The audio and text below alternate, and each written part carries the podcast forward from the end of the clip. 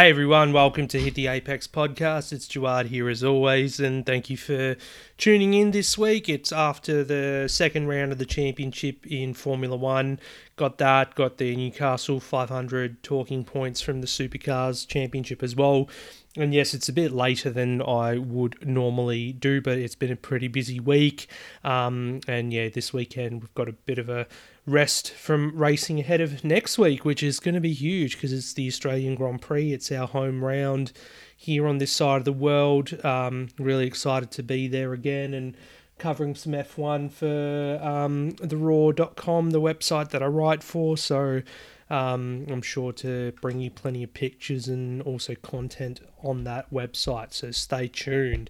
But Saudi, yeah. Um, again, not a race that I'm a particularly, I'm not a particularly big fan of. You know, I don't like the circuit. I don't like this emphasis on you know, you know the we need the fastest street circuit in the world. Like, no, thanks. Um, I I kind of find it too complex and um, not very exciting compared to you know a purpose built track like a Portimao or you know even Kyalami, which is not even on the uh, which didn't make it on the calendar this year for various reasons. But um, it was an intriguing race. There was a lot to take away from it. There was a lot to take away from it, um, particularly for Red Bull, who you know, despite finishing one two again, there was a lot of issues um, that you know have been raised as a result of it. You know, particularly internally with um, Max Verstappen and and Sergio Perez again, whether it's going to hit that same sort of boiling point as it did last year in Brazil, it remains to be seen. But I've also um, put pen to paper or you know finger to keyboard uh, in, in, talking about it and whatnot. So keep an eye out for that later on, probably early next week sometime. But the street specialist Sergio Perez does it again. It's redemption for him in a way from last year, where that um, you know ill-timed safety car kind of cost him the win. He did a good job. He was on pole position, um, but the argument can be made that his success this weekend was down to the fact that uh, Max Verstappen, who was fastest in all three practice sessions quite comfortably, had a drive shaft, you know, problem or drive shaft failure in Q2, and that caused him to, you know, not even progress through to Q3, not even vie for pole position, and ended up um, 15th on the grid. And you had Charles Leclerc as well, who took a grid penalty um, over the weekend because they gave him a, a, new control electronics unit. And sorry, I'm, I'm just being distracted here by little Lulu sitting on my lap licking the microphone. So if you hear any weird noises, now she's, she's trying to get on the table. This is this is real funny. Lulu, why are we why are we doing this? Huh? You little clingy little dog. it's also because my partner's not home today, so she she is very much a mother's girl. So she's being extra clingy now that I'm sitting here in the office and recording the show for you. But yeah, the fact that Max didn't make it through to Q3, didn't get on pole and you know do his his usual thing, um, gave Checo the rare op- rare opportunity to actually you know showcase the fact that he can take pole positions and then go on to win the race. Now. Um, Fernando Alonso, who ended up second in qualifying as a result of the Leclerc penalty, um, was able to lead the opening stages of the race. You know, got the better start off the front row of the grid. Uh, Checo though got back into the lead by lap four. Max, meanwhile, was um, into the top ten after the first eight laps. But the big controversy there was around a five second penalty being handed to Alonso for being out of um, grid position, or like he was just either to the left of his box or too far to the right, something or other. Nothing to be gained an advantage from. It was like Esteban Ocon's penalty in Bahrain, if you remember, and rather comically as well, and you know probably not comically, not funny with with what ensued afterwards. A further penalty was given to Alonso for the fact that um, his five second penalty was not served correctly. So I'll get to that a bit later. There's a lot to unpack and discuss from that. Um, but going back to the race, so you had uh, Alonso leading, and then Perez took back the lead. Uh, Leclerc making early inroads as well, like um, Verstappen, but Leclerc's on the soft tyre. Stroll got past um, Carlos Sainz at the start, um, and after the pit stop, which Stroll first triggered, you know, as a result of, I think, Ferrari trying to dummy them. There was an energy recovery issue on that Aston Martin, so the safety car was brought out on lap 18. And that was kind of strange because Stroll was far enough out of the way, I thought, that they didn't have to bring the safety car out. And I think even Martin Brundle said it in the commentary that they didn't really need to bring out the safety car. There was no debris. He was comfortably off the track as well and in the recovery area. But hey, you know, it's not like they were trying to do a Singapore 2008, were they? um, or 09, I can't even remember. anyway, it was, I remember it being brought up at one point over the weekend. Um, but yeah, this allowed uh, much of the field that hadn't pitted already to pit. You know, Checo as well was safe instead of getting uh, done over like he did last year because Alonso had the penalty to serve, the five seconds. Um, it greatly benefited Max's race because he was up into P4 as a result. And, you know, of course, he was able to then get past the likes of George Russell and Fernando Alonso to be on, in P2. And it was funny because um, Alonso predicted pre-race that um, he reckons Max will be up to P2 if he's leading by lap 25, and indeed it was by lap 25 that he overtook Alonso for P2, so that was quite funny. But drama at the end of the race uh, on the Red Bull side because Perez was told to manage his pace. Max was faster, so Perez was told something like, "Oh, you know, you need to be doing 33 zeros." Yet uh, Max was comfortably going quite quicker, you know, a tenth of a second per lap. And the finishing margin was still 5.3 seconds between Perez and Verstappen. But I guess when you're Perez and, you know, you've gone through what you have with Brazil last year, where Max pretty much defied team orders to swap fourth and fifth to let Perez get more points to try and get second in the championship there's going to be an element of paranoia. I mean, this is the lion's den you're dealing with, and um, Max is very much the lion king here. Um, Max, as well, at that point, told to you know manage as well by his engineer Gianpiero Lambiase, but he was demanding the fastest lap information, which at the time uh, Perez still had the fastest lap in hand. And you know anyone who's followed Formula One in recent times knows you get an extra championship point if you're in the top 10 and get the fastest lap. So Max was like, it concerns me. Um, he obviously cannot stand the fact that he won't be first in the championship. I mean, like, let's be let's be frank here. let's be frank here, people. I don't think that you know, like if you want to have a 2016 style Rosberg v Hamilton kind of season, as much as I love Checo and I think he's a great driver, he's never going to be up there with the very greats. And you know, it's it's great that we can see him winning races and whatnot and contributing to constructors' world championships. But the fact of the matter is, the kind of team that Red Bull is, and you know, this is the 10th anniversary, mind you, as well, that was pointed out recently of Multi 21 um, going back to 2013, and I remember it like it was yesterday. The the tension you can cut through like a knife through butter, basically. Um, Sebastian Vettel and Mark Webber, and Vettel pretty much ignoring team orders to still go on and win the race ahead of Webber. And yeah, I don't, I don't, I don't think that Checo has the mental capacity, I guess, to go to the end of the season toe to toe with Verstappen. So I don't know why Max is kind of wasting his time, you know, with little things like that. I mean, he should easily just, okay, cool, I lost the championship lead by a couple of points here, but I'm going to get it back the next race, you know, because this race was riddled with or this you know whole event since qualifying was riddled with dramas for him um, with the drive shaft thing and for him to then come out after the race as well and this is you know like this is where I'm like, okay, you know, you are you are a bit of a prat sometimes. Sorry, Max. You're a great driver. You are one of the very greats. You know, you're up there in terms of your ruthlessness uh, with the likes of Michael Schumacher, Ayrton Senna, uh, Lewis Hamilton as well. Sebastian Vettel, you are one of those really good drive, you know, really really good, great drivers.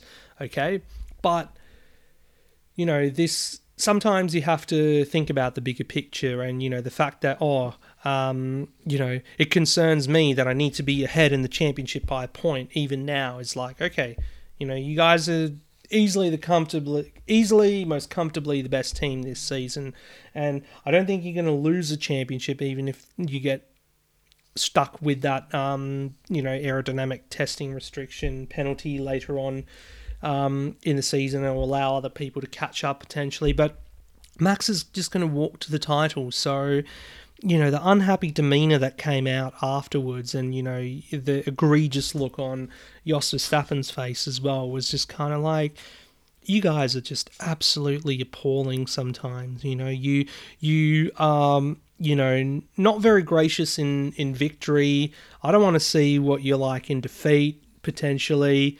Um, or this is what we saw in, in defeat. You know, this is how gracious they are. So, you know, this is no way a personal attack on Verstappen the driver, but Verstappen the character, it's a bit it's a bit questionable in my eyes, and I have no shame in saying that too. So, you know, I it's not like my favorite drivers up there winning or anything like that. So you can't come after me in any respect. Yeah, I dare you, I dare you, Twitter. Um, but yeah, unhappy demeanor, and then also after the race, there was also a deleted a deleted tweet from Checo saying that you know he wants to be world champion or whatever. Um, but then it was deleted. Most likely, you know, got the gag order from from Red Bull media team and whatnot, saying or the P, PR team saying, um, yeah, you can't really don't say that. You know, just put everything else back up, but minus the the world champion part. And that's the thing that's most sad. You know, I'm thinking here from from Checo's perspective. You know, I'm in F1. I've been in F1 for a long time, and I finally have a car underneath me that is capable of winning the world championship, and that's anyone's dream is to win the world championship if they're in F1. But when you've got Max Verstappen as your teammate, that's not going to happen, particularly in an environment such as Red Bull, where as we've seen in the past with the likes of Webber and Vettel, and then even Ricciardo as a, I mean, I guess Ricciardo and Verstappen weren't really fighting for the championship, but yeah, Webber and Vettel, 2013, um, they put all their eggs into one basket, and you're basically the number two driver in that respect. And you know, part of me does say, look, Checo, you need to be grateful the fact that you're in this position anyway. You got the lifeline from Red Bull in 20 at the end of 2020 when you're out of Racing Point, um, who are going to become Aston Martin. Um, so yeah, more race wins to your career, more pole positions. That's going to be that's going to be it. And you know those who want to come and say, oh, you know, but Daniel would probably you know take it to Max. I'm like, mm, no, that wouldn't have happened.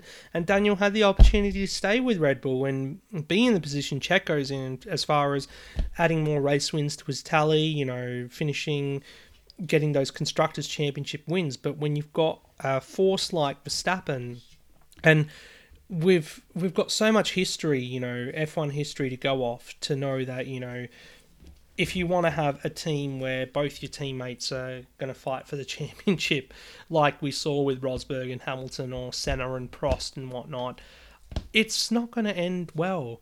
And you know, Mercedes themselves were happy after 2016 when Rosberg left that he's a um, that they were able to find a bit of harmony in the team with Hamilton and, and Bottas. So yeah, it's just an unfortunate situation to be in, I guess, and I don't think anything's going to change. Uh, and yeah, Max is very much going to be the person to beat, um, and Checo's not going to be in a position internally where he will be able to beat him but you know, it's good that when there are problems on Max's side of the garage, uh, that Checo can come in and take the wins, and it's important for the constructors' world championship. And if it comes down to finishing one two in the championship this year, and you know it, it requires a bit of help from from from Max. I certainly hope that you know this is being naive that he might actually provide that help instead of denying it back in like he did back in Brazil for, for, for reasons if if Monaco is the reason. I mean, it's just yeah. Th- there's like zero grace whatsoever, and that's the thing that's a bit frustrating. So we'll move on from that anyway. Um, good on Checo for the win. Five wins in his career now, and getting that redemption like he did, uh, like he needed to from from this race last year. Uh, George Russell ended up holding off Hamilton despite Hamilton being on the medium tyre um, in that second stint and actually would have probably had the pace to finish on the podium. But, you know, this is George kind of asserting himself and Hamilton himself having a bit of an interesting weekend. Of course, big news coming out early on that he and his long-time trainer of seven years, essentially, Angela Cullen, they've split. Toto Wolff kind of alluding that you know it, it, was Hamilton who made the call, and you know what Lewis wants, you know Lewis gets kind of thing, and you know him also making the comments about him also making the comments about um, whether you know he's not going to stand in the way if Lewis decides to leave. You know if he finds somewhere else to finds another team to go to to to win sooner if they can't get their act together. So you know, there's a lot to take away from that. The fact that, you know, yeah, we've got this whole Red Bull narrative out the front, but Mercedes too at the moment are in a bit of a pickle. And, you know, from those words, is that Wolff just being brutally honest, the fact that it might take longer than Hamilton has left in his career to get back to the front. And, you know, if that's the case, then you feel sorry for George because he's like, you know, I'm going to be a Mercedes driver and win championships. And, um, you know, they they've kind of gone backwards. Not not because of George, of course, but you know, it's just it's one of those things.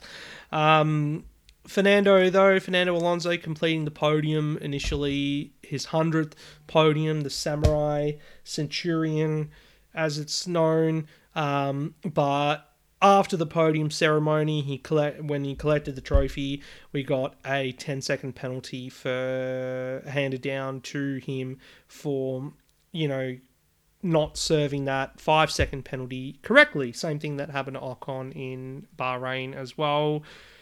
And that put him off the podium. Now, the reason why they gave him the penalty, they said because the jack, the rear jack, was attached to the car, and that constitute constitutes in terms of the the regulation about you know no work allow no work being allowed to be done during the serving of the penalty, that constituted as work being done, even though they just literally put the rear jack on the car and didn't move until the penalty actually was served.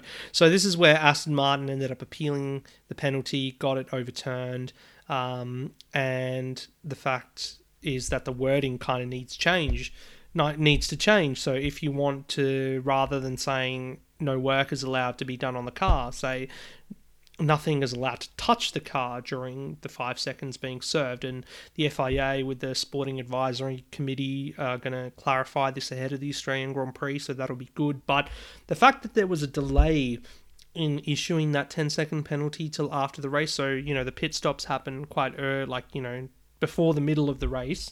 Um, and then also the FIA pretty much you know this was the FIA's equivalent of the the VAR or whatever that they have in football. Um, you know the DRS, the decision review system. No, it's not. It's not cricket. Um, or the bunker like they have in NRL, making remote decisions based on replays and evidence that they have. Is that while the stewards and the race director on track were kind of satisfied with how the penalty was served, it was the VAR or you know the the remote bunker that kind of came back and said, "Oh no, like that this had happened," and it took him that long to get the information out there, and then for then that to be U-turned upon as well was is not a good look for F1. So they really need to sort out this stuff, and again, the FIA coming into um, question with the way that they're governing penalties and whatnot. It's it's pretty it's pretty sad. So while we've got this whole narrative of Red Bull in a Mercedes as well potentially, and then this was kind of the big furor point after the race too because it potentially could have cost Alonso Um, a penalty, uh, not a penalty, another podium, which you know he took at the end, and it's his hundredth podium in F1. So good on you, Fernando. Um, Ferrari, their hard tyre pace was rubbish again, ended up sixth and seventh. And you know what do you say about them at the moment? I have no idea. We'll wait until the next race. Alpines both in the points as well, which was good for them uh, Esteban Ocon ahead of Pierre Gasly, 8th and 9th. Um, Magnussen coming home in 10th to get some points for Haas and put them on the board, which was excellent. Oscar Piastri was a standout in qualifying, I think, in getting himself into Q3 for the first time. Um, and then also then the race being ruined for both of the McLarens with front wing damage on the lap on the first lap, sorry, I should say.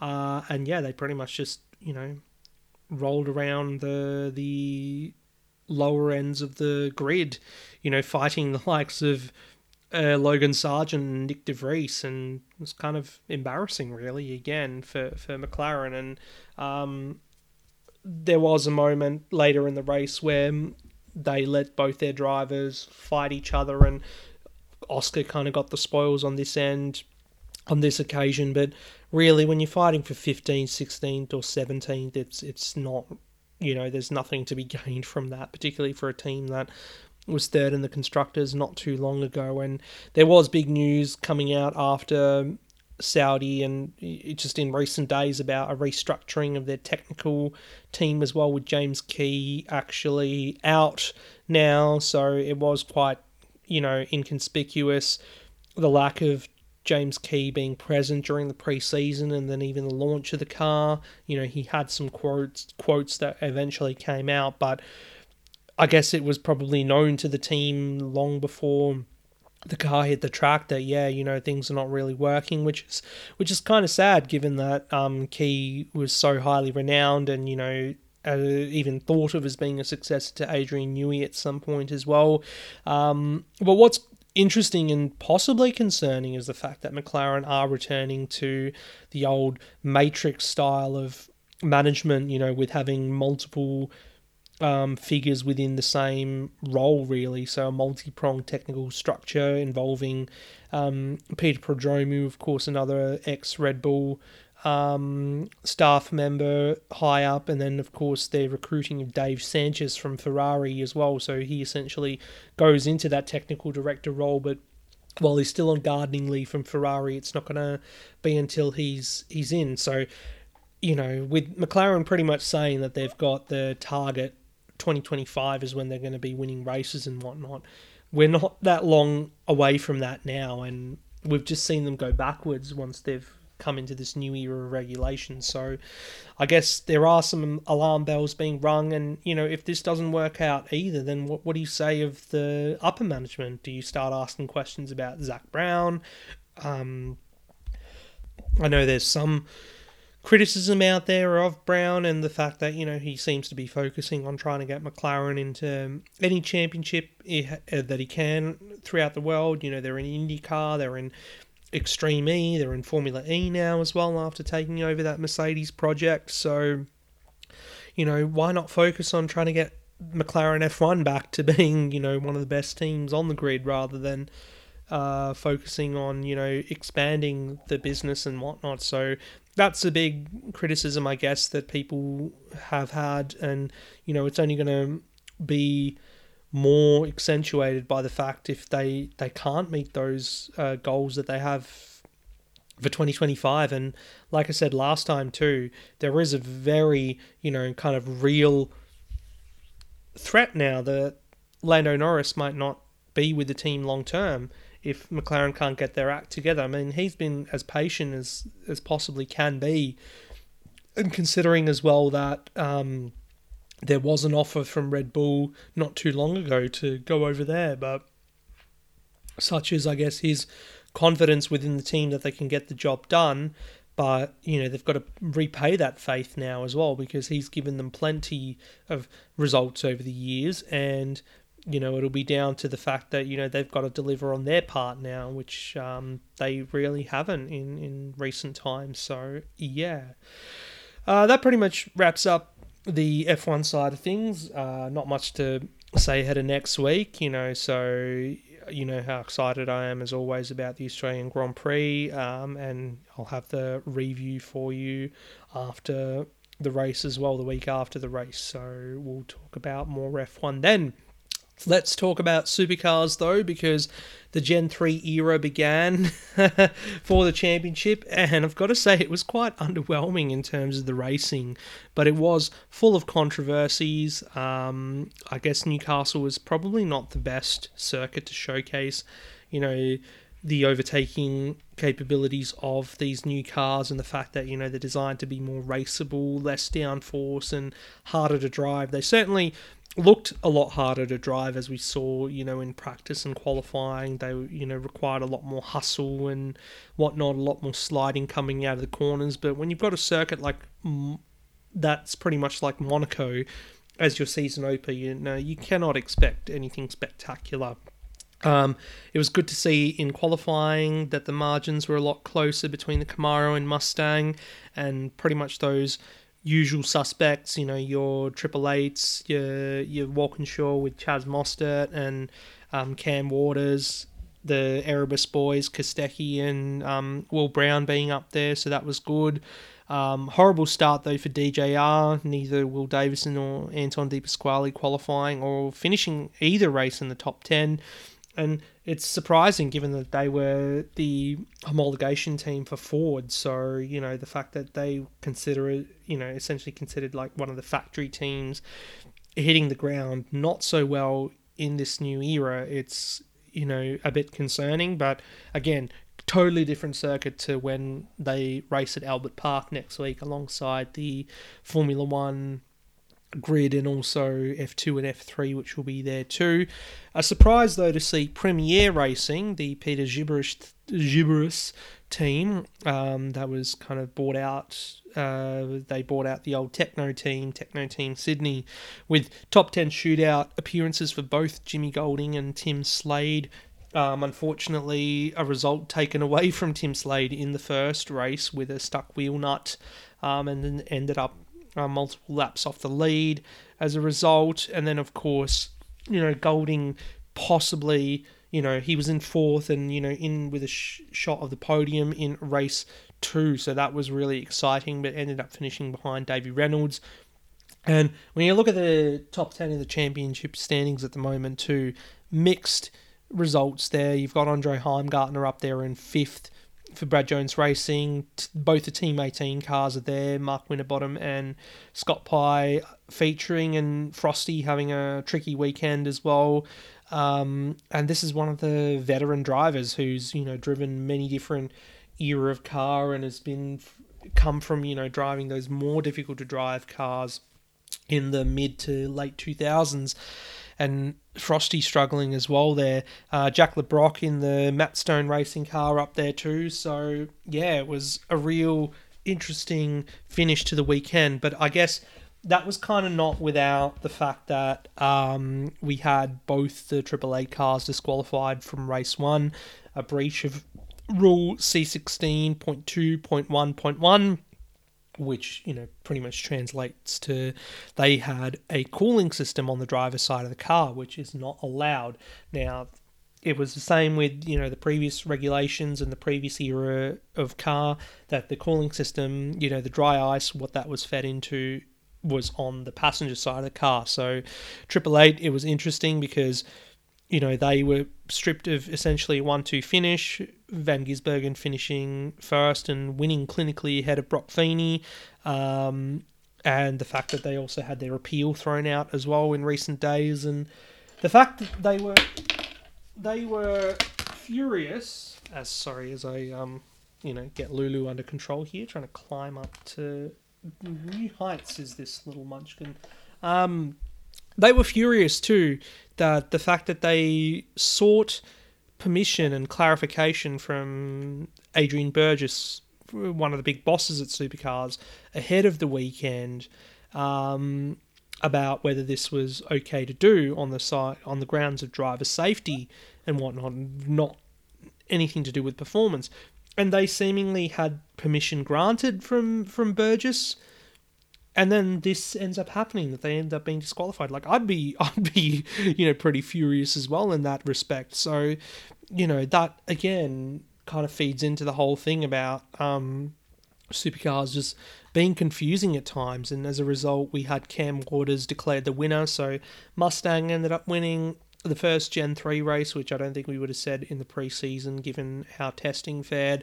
Mostert coming in second and first podium for Walkinshaw as a Ford team, and of course Brody Kostecki, who was the pole sitter coming home third, and then Shane kind of did his talking on track, which was the um, which was the big quote uh, post race in race two. He overhauled Chaz to win in race two. He came back from not having a great qualifying again, so the one lap speed of those Triple Eight cars not the best at the moment, but in terms of race trim, they are rocket ships, and him coming from fifth.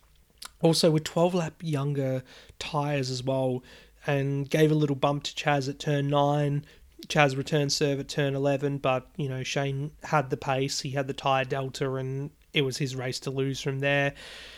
Chaz had to settle for second, but, you know, he does lead the championship coming out of um, Newcastle. And then, of course, as I said earlier, David Reynolds finishing third ahead of Jimmy Golding, which was a great result.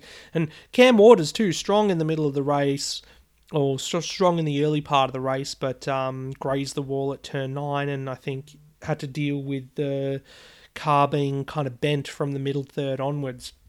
Um, but the big controversy, I guess, from the weekend, um, other than the disqualification for Red Bull, was the fact that Van Gisbergen pretty much stonewalled the media. Afterwards, you know, he was late to the podium, I think, as well, and then pretty much said to Jess Yates, the Fox presenter, I did my talking on track, and that was it. And he said the same thing in the press conference to Chad Neylon as well. And, you know, it was meant with no disrespect to either of them, as we discovered afterwards.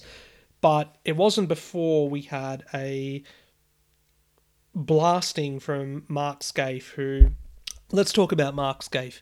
Multiple champion, five time champion of supercars, and has won you know, many a Bathurst 1000 as well.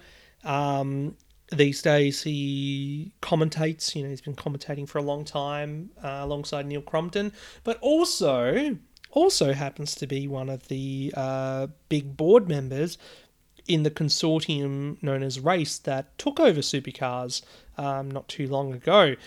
So Skaife, you know, with all his fingers in all those pies, um, jumps on you know Fox Sports or whatever, who you know they probably they pay him a very handsome amount of money, um, and blasts Van Gisbergen for not being an ambassador of the sport, for you know not giving proper responses and whatnot, you know, and being sulky essentially for the disqualification. But that wasn't the full story. The story behind this was the fact that supercars were supposedly trying to put a gag on any kind of criticism that was being leveled towards Gen 3. And Skaife obviously had a lot to do with Gen 3 as well. So, you know, of course, you know, he's going to try and um, cover up for any shortcomings and say, oh, you know, like, you know, you're not allowed to say anything um, about it unless it's good, which is absolutely rubbish. Now, I could say a lot more, you know, harsher things about this than, than I am able to in in this context or on this platform, but any sort of criticism that they level towards Gen 3 should be taken quite seriously in a constructive way. And this is where Shane is being the ambassador for the sport because he is the champion. He's a three time champion. He's, you know, won a couple of Bathurst 1000s as well. Um, wouldn't you want to take advice from your best driver? you know, you're arguably your biggest asset in terms of marketability as well, and the following that Shane has at the moment. That, you know, if there are any shortcomings with these Gen 3 cars, which, let's be fair, let's be fair, that they've been maligned for quite some time, you know, whether it was the fact that COVID kind of delayed um, the development of them and getting the parts that they needed and whatnot.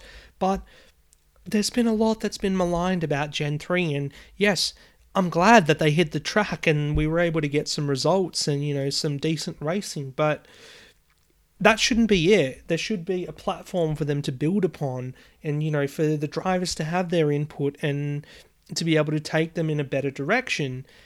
But the fact that supercars want to gag that is absolute rubbish, and this is where I dislike the coverage of supercars as well to a degree, where the fact that yes, it's pretty much done all in house. You know, when it comes to the media as well, the reporting of it is all very it's all very linear. You know, I want to see more.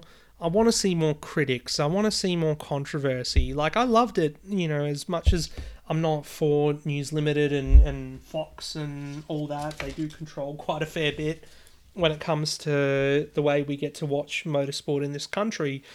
I loved it when they had the panel show and they brought on journalists like, you know, as much as you know I'm not a, a, fan, but James Phelps and you know I love Mark Fogarty, you know good old folks, Bruce Newton, and for them to be able to actually tell us what's going on, you know, speaking the truth rather than this kind of um like oh, I don't even know the word to describe it, but kind of just giving us the the marshmallow, you know, and sprinkles version of stuff. You know, it's it's not enjoyable. Like I love with F1, we've got such a variety of you know outlets to get our information from, but supercars, you know, it is very much you know the same sources, and you know some in particular, you know, are pretty much just you know writing on the at the behest of supercars and being like you know cool this is this is the narrative it's all cool it's all good you know i want to see more of you know the criticism and whatnot because that's what the media should be. The fourth fourth estate essentially should be telling you know all sides, and you know that's why you got the fifth estate, which is kind of like what we do as content creators and podcasters and whatnot to be able to share our opinions because sometimes the opinions and the facts or like not the facts but the opinions and whatnot coming from you know, the fourth estate are just not good enough. So I don't know. Like, I could be wrong here and everything. Don't take it, you know, too seriously, of course. I'm just using this as a platform to share what I think. And I just thought it was absolute BS the way that Supercars tried to gag uh, Van Gisbergen and also Reynolds as well, David Reynolds for his criticism, and they're just trying to be constructive. You know, they're at the end of the day, they're the ones hopping in the car and you know, putting their lives on the line as well and going out there and give us entertainment. So, you know, if they've got anything to say, you've got to listen to them rather than, you know, telling them to shut up. Particularly for someone like Skaife, who, you know, is Skaife really relevant these days? You know, like his, yeah, he's got the achievements, he's got the, you know, um, results in the book, but he is very, very much one of those people who you want to hear the opposite side of his opinions sometimes because yeah it's his opinions that are shoved down our throat and it's very much in the vein of you know fox and um, news corp and all that sort of stuff. So anyway before getting into a big um, rant and going down the path of criticizing media and whatnot, um, I think it's time to call it. So, thank you very much for tuning in this week. Um, be sure to check out uh, my work on theraw.com, available through the link in the link tree. Make sure you follow me on Instagram as well, because um, that's probably where I'll share a lot of my photos and whatnot from the OzGP weekend. And yeah, you know, hope you have guys have a good one, and um, I'll see you next time.